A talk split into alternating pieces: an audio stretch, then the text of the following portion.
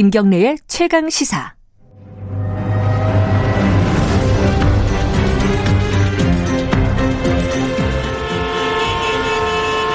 GPS가 연결되었습니다. 김경래의 최강 시사. 여의도 신호등.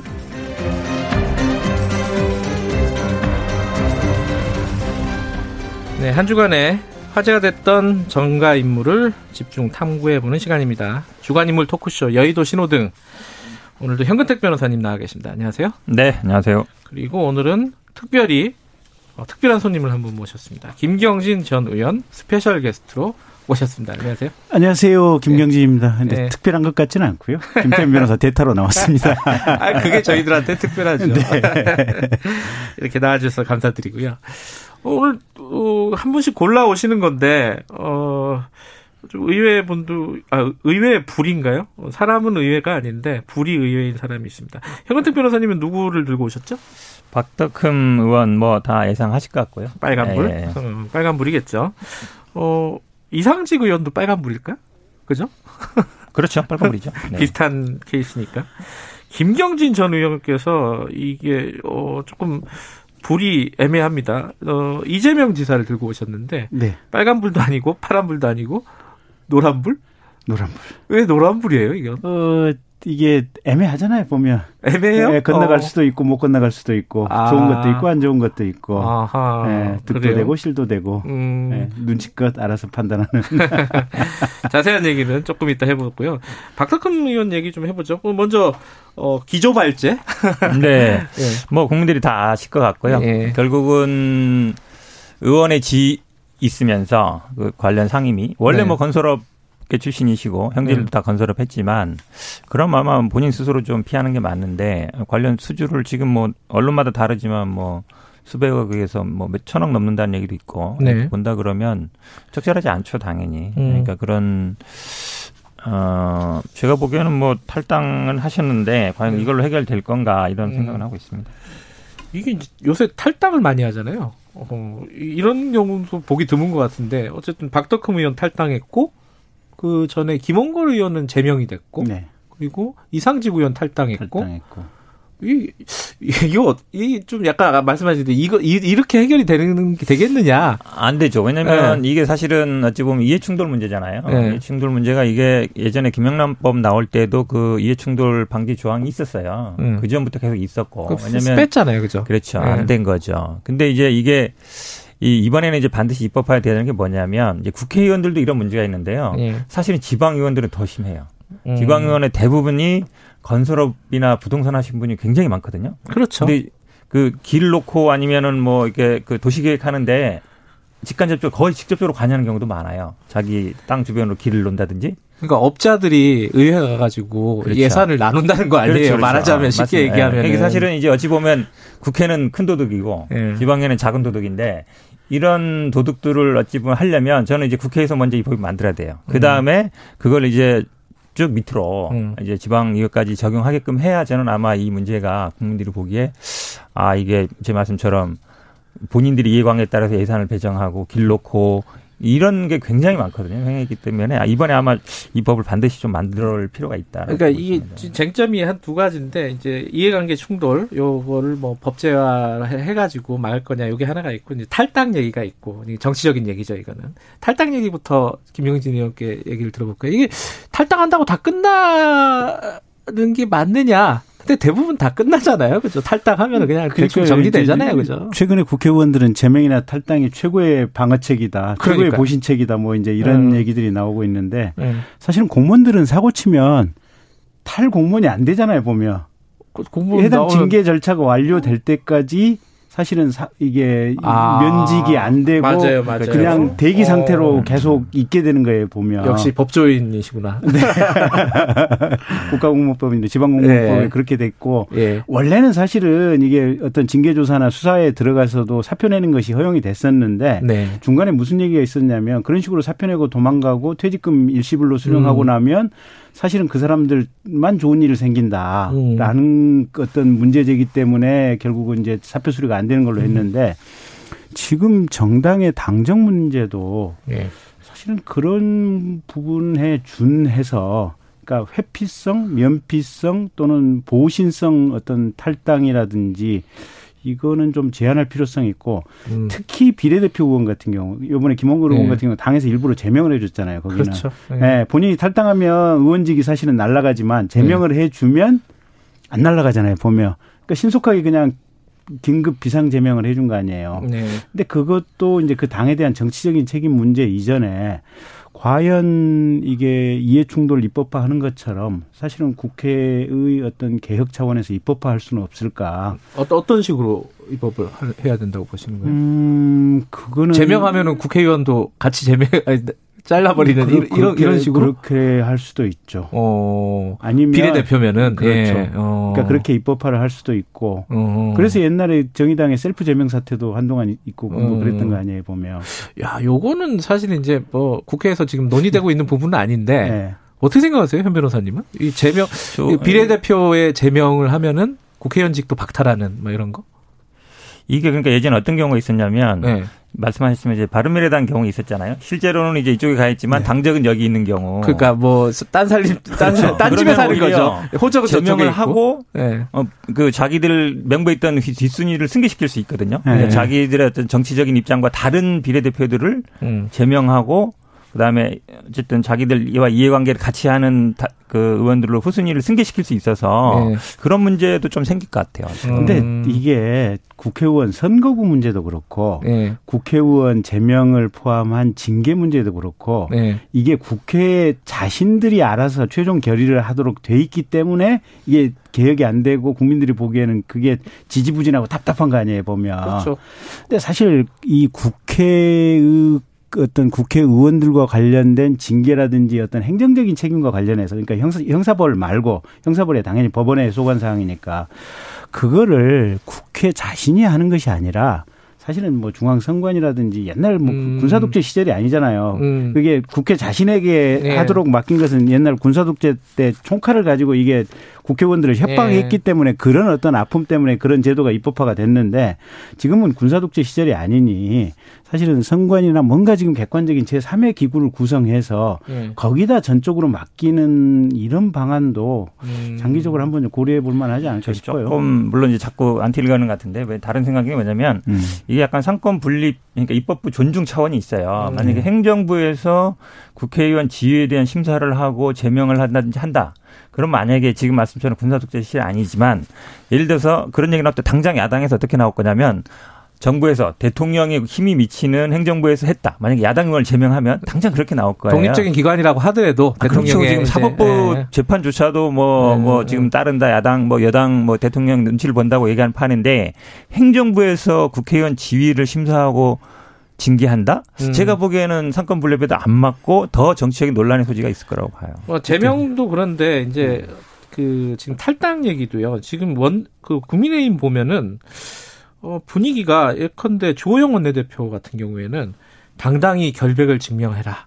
나가서. 뭐, 이거, 이게 약간은. 쑥스럽죠. 어, 아, 그러기도 하고 사실 그 전에 저희가 성일종 의원 인터뷰를 했었는데 탈당하기 전에 네, 네. 이 정치적인 책임을 지어야 된다는 취지로 얘기를 했으니까 네. 뭔가 교감이 좀 있는 거 아니냐 중진들이나 네. 지도부들하고 네. 그러니까 뭐 나 나갈게 뭐 네. 그러니까 잘 갔다 와뭐 네. 이런 느낌 있잖아요. 그러니까 또 거, 기에또 덧붙여서 이상직 의원 같은 경우도 네. 나 회사 살려놓고 근로자들 잘 보호해놓고 돌아올게 그러니까 기자가 아마 민주당 지도부에 물어봤던 모양이에요. 아. 돌아와도 되느냐 그랬더니 글쎄 돌아오는 것이 불가능하지는 않지 않겠어요. 뭐 아, 이렇게 말을 흐렸구나. 아 이건 좀 별로 이제 보기에 물론 이제 그런 뭐 내부적인 논리는 있겠지만 네. 밖에서 보기에는 조금 그렇죠. 보기는 안 좋아요. 근데 뭐 제가 우리 당 소속이어서 하는 건 아닌데 그러니까 이상직 의원 같은 경우에는 국회의원 지위 있을 때 문제된 건 아니에요. 본인이 하기 하죠. 전에 음. 어쨌든 뭐 대주지이기도 했고 가족 음. 회사이기 했기 때문에 그 그러니까 고용 그 특히 이제 저도 좀그 노동자 근로자들의 뭐 임금 문제, 체불 문제 음. 이거는 저는 뭐 해결해야 된다고 보는데 어쨌든 그런 문제이기 때문에 예, 조금 예. 지금 박덕근 문학은 조금 다르지는 않은가 싶어요. 아, 그래요.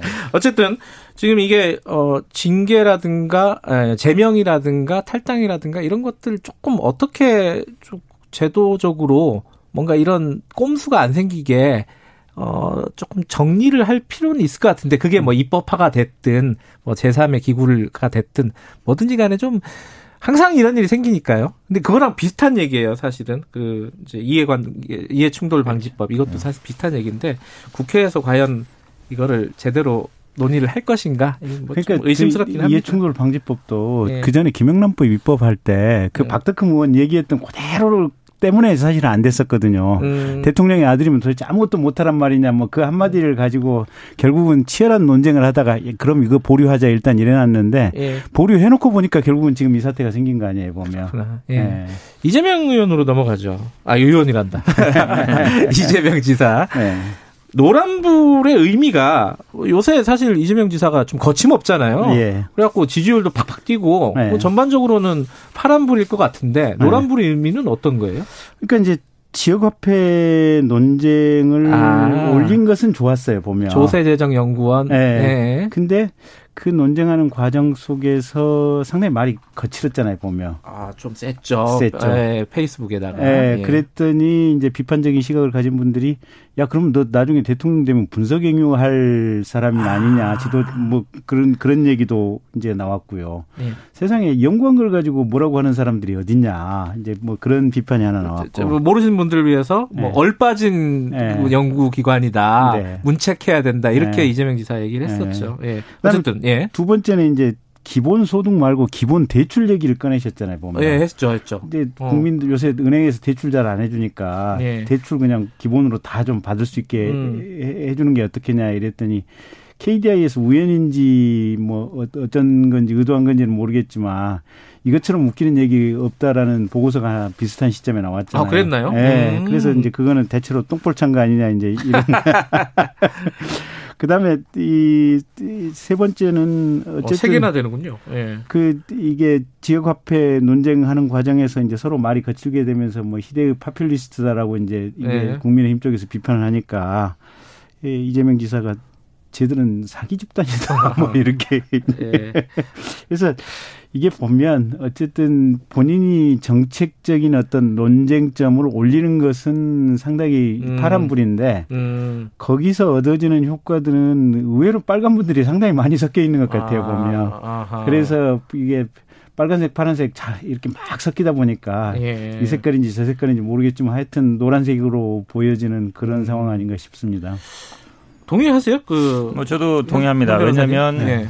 이게 우리가 학문의 자유라는 게 굉장히 오래된 거예요. 예를 들어서 아, 학문의 자유. 그럼요. 네. 왜냐하면 예전에 뭐 천동설, 지동설 나올 때부터 이게 어찌 보면 종교의 자유만큼 뿌리가 깊고 예. 왜냐하면 이 연구자들의 연구라는 거는 뭘 그 데이터가 어떤 데이터든지 어떤 걸 승인할 때라 음. 결과 상반되는 게 많이 나오거든요. 그러니까 네. 예를 들어서 그건 학문적으로 논쟁을 하는 거예요. 네. 이거를 뭐 정치적으로 얘기할 필요가 없는 거거든요. 음흠. 근데 그래야 됩니다. 사실은 네. 국책연구기관도 국가 정부에 대해서 찬성하는 보고서 반대하는 보고서 많이 나와요. 국회에서도 마찬가지고. 데이터대로 하면 되죠. 거죠. 그렇죠. 사실은. 그러니까 왜냐하면 그걸 그 가지고서 이제 어쨌든 본인의 정책을 만들어야 되는데 본인이 하는 정책에 대해서 뭐 안 좋다 그랬다고 굉장히 이렇게 공격하고 이러는 거는 제가 보기에 그 분들이 위축될 수도 있고 네. 앞으로의 어떤 연구자들의 이걸 뭐 위해서 좋지 않다. 저는 네. 그래서 이건 학문의 자유는 보호해주는 게 맞다. 저는 뭐 종교의 자유만큼 중요하다고 봅니다. 그래야만이 어쨌든 이 다양한 공간에 열린 공간에서 다양한 의견들이 나오고 그게 또 정책에 반영되는 거거든요. 음. 그래서 이 연구자들을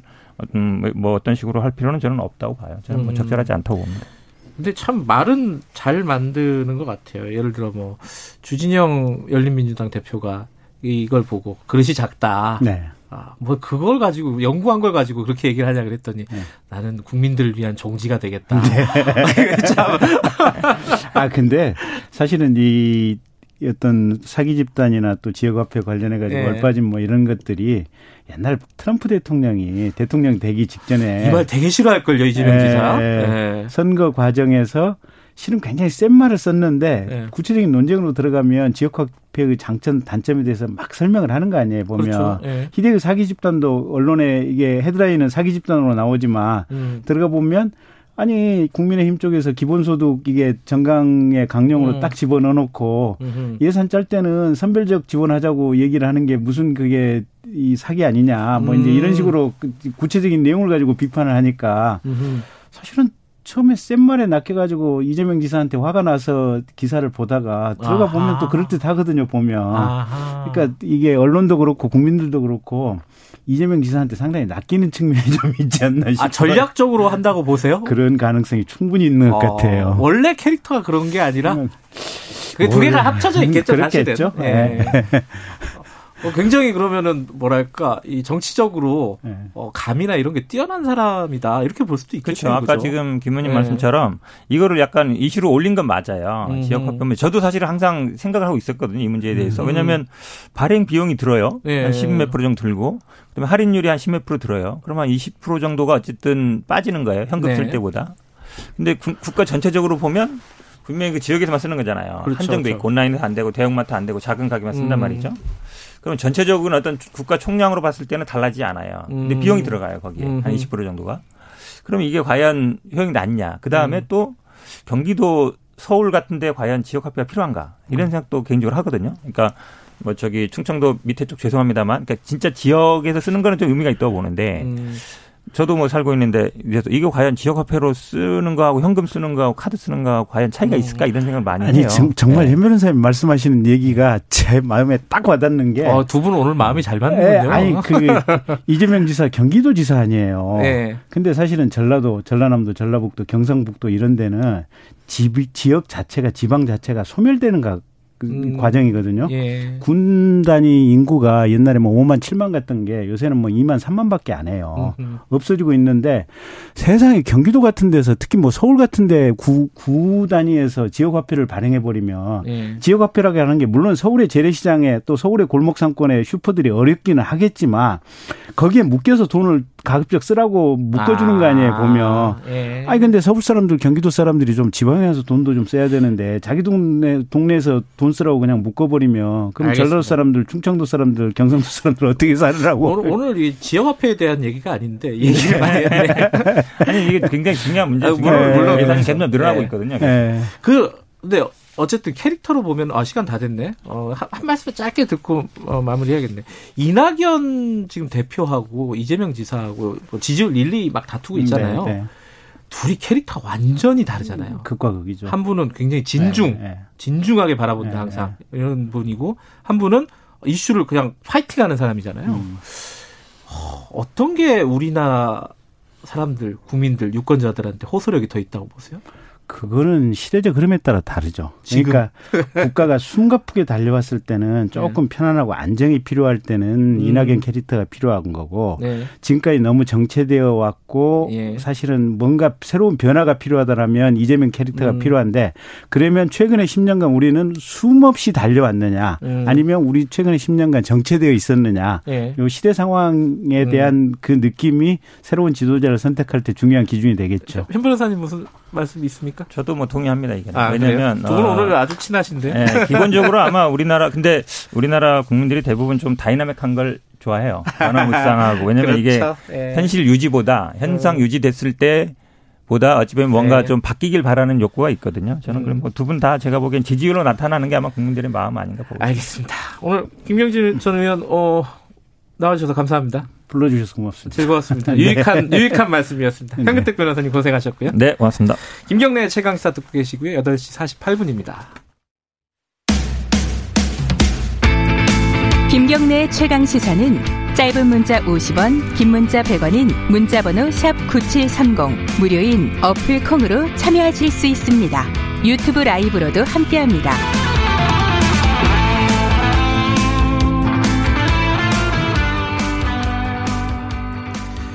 아, 지금 코로나 시대 다들 힘들지만은 자영업 얘기 많이 하죠. 뭐문 닫는 데도 많고요. 장사도 안 되고.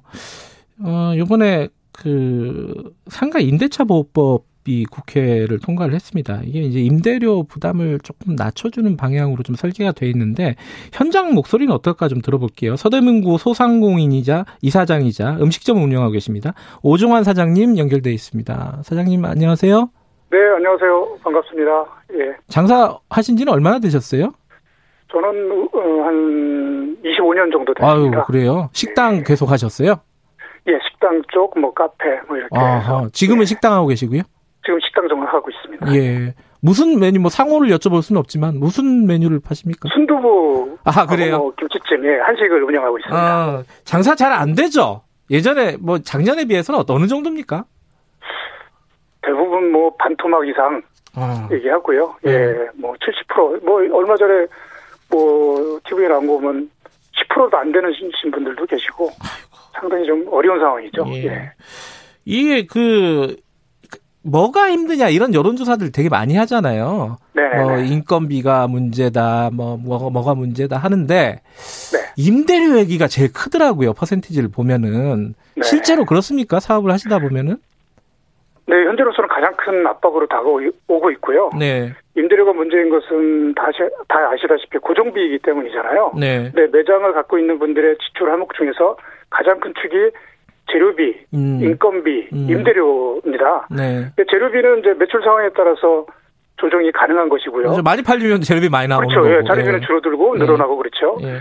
인건비도 이제 근로자분들에게는 좀 죄송한 얘기지만 네. 매출이 줄어들면 시작 시간을 조정하거나 음. 인원을 조정하게 돼요. 네네. 네. 그렇지 않습니까? 예. 근데 임대료만큼은 무슨 일이 있어도 음. 납부해야 된다는 불멸의 임대법이 있기 때문에 네. 임차인들을 참 힘들게 만들고 있습니다. 자, 어쨌든 이 부분을 조금 개선하기 위해서 국회에서 상가 임대차 보호법이 통과가 됐습니다. 그렇죠. 뭐 좀 기대되는 측면이 있습니까? 어떠세요? 뭐 저희 현장의 목소리는 예. 우려의 목소리와 환영의 목소리가 지금 혼재하고 있습니다. 환영부터 어떤 부분이 좀 네. 개선될 것 같아요? 먼저 환영이면 예. 먼저 코로나 19로 인해서 고통과 예. 어려움에 빠져 있는 소상공인을 위해서 네. 관심과 애정으로 이런 법안을 만들어 주신 음. 정부와 국회에 정말 감사를 네. 드립니다. 네. 근데 어, 우려는 예. 임대료 인하를 요구할 수 있는 법적 근거는 마련되었지만 네, 요구할 수 있다고 돼 있잖아요, 그죠? 그죠. 강제 사항이 아니고 예. 임대인께서 흔쾌히 받아주시면 임대인의 마음이고 예. 또 해결이 안 될 때는 소송으로 가야 하는데 네. 그것이 현장에서는 얼마만큼 효과가 있을지 음. 또 의문이 되고요. 음. 또한 가지는 이제 이제 연체가 되었을 때 예. 이제 3개월 만에 쫓겨나지 않고 최대한 8개월 정도 버틸 수 있게 되어 있지 예, 않습니까? 예. 그래서 제, 제도적으로는 진일 보한 측면이 있다고 생각을 합니다. 예. 그 근데 이제 강제 퇴거를 완화시키는 것도 중요하지만 예. 실질적으로는 임대료를 조정하는 방법에 더 초점을 맞췄으면 어땠을까 하는 의견, 음. 현장의 의견이 있습니다. 지금 같은 상황에서는 네. 뭐 임대인도 함부로 임차인을 못 쫓아내고 되, 내게 돼 있거든요. 네네. 네. 지금은 들어오는 분들 들어오는 분들보다 음. 나가겠다는 분들이 더 많기 때문입니다. 예. 그러니까 지금 말씀 예. 말씀하시는 건 임대료를 조정할 수 있는 그런 방안이 더 들어갔으면 좋았을 텐데. 그렇죠. 예. 그러니까 이거 임대료를 좀 낮춰 달라고 임차 임차인이 요구를 할 수 있는 게 법에 들어가 있습니다. 근데 네네네. 물론 임대인이 안 된다 그러면 끝이에요. 그죠? 그렇죠. 방법이 뭐가 있어요? 그 다음에는? 그러니까 그, 그, 저, 계약기, 지금 같은 경우는 그래서, 지금 예. 같은 경우는 한 가지 더 제안을 드린다면은, 예. 그, 지금은 앉아서 이제 손해를 감수하고 있으니까 예. 계약 해 적자가 밀려서 계약 해지를 하고 싶은데 예. 오히려 계약 기간 때문에 못 나오고 보증금을 까먹고 있는 아. 임차인분들이 계세요. 아 오히려 이런 분들은 이런 분들은 오히려 이런 초유의 사태에서는 임차인이 원하면 계약 해지를 해지할 수 있는 조항을 넣었으면 음. 어땠을까 하는 어, 바람이 있고요. 그러니까 지금 같은 경우도 저 특단의 조치를 기간을 어떤 정해고 나서 네. 그 감액하는 어떤 그 퍼센테이지를 정한다든가 그런 음. 부분들을 좀 구체적으로 좀 검토하면 어떨까 그런 생각이 좀 있습니다. 그런데 이 임대인들 얘기는 이런 얘기들을 하더라고요. 이게 이제 상가를 만약에 소유하고 계신 네. 어 뭐 건물주라든가 이런 사람들 얘기는 음. 아니 우리가 무슨 땅 파서 상가 만든 게 아니라 은행에서 대출 받아가지고 임대료 받아가지고 은행 대출 넣는데 대출 아, 은행에다 이자 냈는데 이자 내 이자는 안 줄여주는데 어떻게 임대료를 줄여주냐 이런 논리들이 있단 말이에요. 이건 그렇죠. 어떻게 보십니까? 근데 저 그래서 저는 건물 매입 후 예. 매입 대금의 이자 비용 대부분을 예. 금융 비용 부담의 최하위에 위치한 임차인에게 모두 전가하는 방식으로 운영되고 있는 것은 어, 참으로 안타깝습니다. 음. 그래서 안타깝기 때문에 이런 미중의 사태에서는 일정 기간 특단의 조치가 필요한데요. 네. 정부에서도 착한 임대인에 대한 대책을 더욱더 강화하거나 네. 임대료를 임차인에게 직접 지원해 주는 제도 등을 음. 어, 검토해 볼 만한 시기라고 생각합니다. 네. 임대료를 어.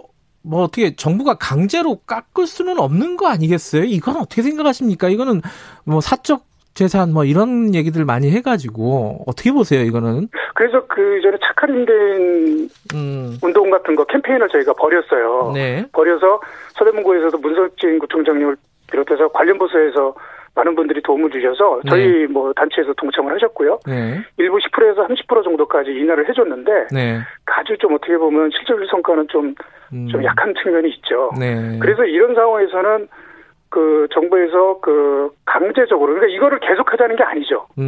그죠? 지금 이거를 이렇게 됐으니까 앞으로 이게 법제화돼서 계속 그렇게 간다라는 건 아니고 네. 이런 특단의 상황에서는 음. 그런 정부가 강제적으로 어 개입해서 네. 규정하는 부분도 일정 부분 뭐 국민들이 수용해야 되지 않을까 그런 음. 생각을 좀 하게 됩니다. 지금 이런 상황을 저희들이 잘못해서 음. 어 만들어진 상황이 아니잖아요. 음. 예. 그래서 국가에서는 그런 어, 부분들도 검토해보는 것도 필요하지 않을까 음. 생각을 하게 됩니다. 저희들 입장에서는. 마지막으로요. 어, 사장님 네. 임대료가 한 500만 원 된다고 하셨잖아요. 넘는다고 네. 하셨는데. 높습니다. 예. 예. 어, 코로나 사태 터지고 지금 9개월째입니다. 네. 임대료가 좀 조정이 됐나요? 조금이라도? 네, 저희는 네. 좀 저희 그래서 낮춰서 이렇게 좀 넘어가지만 그게 조정이 된 겁니다. 아 조금은 조정이 됐어요? 네, 넘어간 음. 거지만 조정이 된 겁니다. 네, 네. 그나마 다행이네요. 그거는 어쨌든 네. 특단의 시기이기 때문에 정부의 특단의 대책이 필요하다. 이게 그렇죠. 이제 상인들의 요구다. 이렇게 이해를 네, 하겠습니다. 그래서 지자체나 뭐, 예. 뭐 세팅이나 이런 걸 만들어서 알겠습니다. 누구나 예. 인정할 수 있는 그런 법안으로 안정화되었으면 알겠습니다. 합니다. 여기까지 예. 드릴게요. 고맙습니다. 네, 오종환 사장님이었습니다. 오늘 여기까지고요. 월요일 아침에 다시 돌아옵니다.